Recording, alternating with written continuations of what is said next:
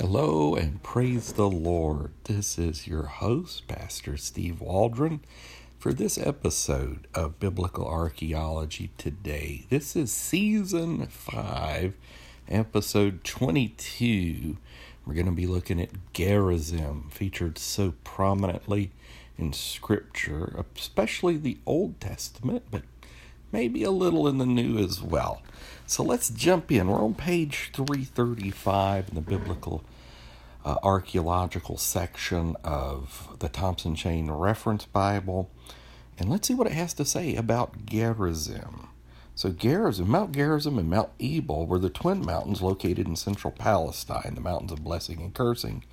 Ebal is 3,076 feet above sea level, and Gerizim 2,848 feet. Now, you'll have to remember this is where an atheist archaeologist uh, was doing excavation and found Joshua's altar at Mount Ebal, if I remember correctly, it was Ebal, and became a Christian because the evidence is overwhelming. Wrote a, a book published by Morrow Publishing about this.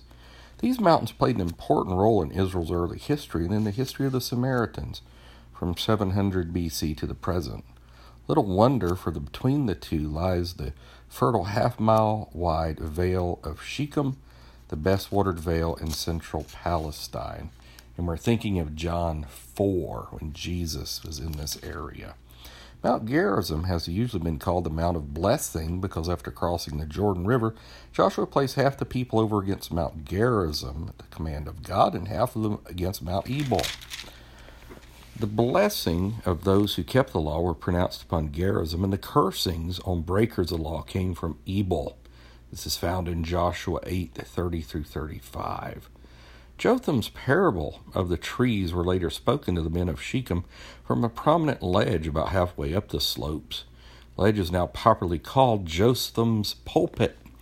So this is kind of the particularity of items you find in biblical archaeology, showing that the Bible is absolutely true. When you go to the Holy Land, they know it. On returning from Babylonian captivity, the Jews refused the Samaritans a privilege of helping rebuild the temple at Jerusalem. Therefore, the Samaritans set up their own priesthood and built their own temple on Mount Gerizim. Remember John 4, Jesus. This temple was destroyed by John Hyrcanus about 28 BC. I said 28, it's actually 128 BC. Yet the Samaritan woman at the well said to Jesus, Our fathers worshipped in this mountain, John 4.20. And to this day, the small sect of the Samaritans live in Nablus and celebrate the feast of Passover, Pentecost, and Tabernacles each year on Mount Gerizim. They venerate the extensive remains of a temple which they say was built by Sanballat. So that's amazing of, of Nehemiah fame. Others say these remains are of the church built by Justinian during the 5th century. Still, other ruins are on the summit of the mountain.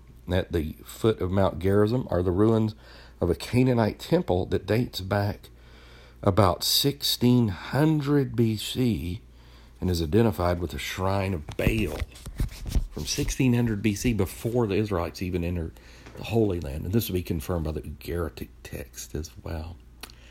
So fascinating stuff in the Holy Land. I mean, you've even got a place called Jotham's Pulpit, all uh, identified over there. And again, an atheist was converted just doing archaeology, secular archaeology there. Well, God bless you. Thank you so much for listening. Glad you're with us. Hope you'll join us tomorrow. We're going to be at one of those most holy sites in all the world where Jesus, one of the places where it said he shed his blood. We may get into that. He sweat great drops of sweat, as it were great drops of blood. But Gethsemane, the olive press, what an impressive place, a somber place. I've been there. Please join us. Also, if you don't mind, uh, please subscribe and share. Love to have you with us every day. Listen to the playlist, and I recommend too. You might want to get a little journal or notebook, write down little things you learn every day, because just a few weeks you'll have at your fingertips a bunch of evidence that most people in the world won't know of the veracity of Holy Scripture. They're just ignorant of the fact of the truth that the Word of God is 100% true. And we love you, and please join us. Feel free at New Life of Albany, Georgia, here in Albany if you're ever in the area, or on YouTube and Facebook. You can also see what's going on at the ministry at newlifeofalbany.com. So God bless you. We'll talk with you later. Hope to see you tomorrow. Bye bye.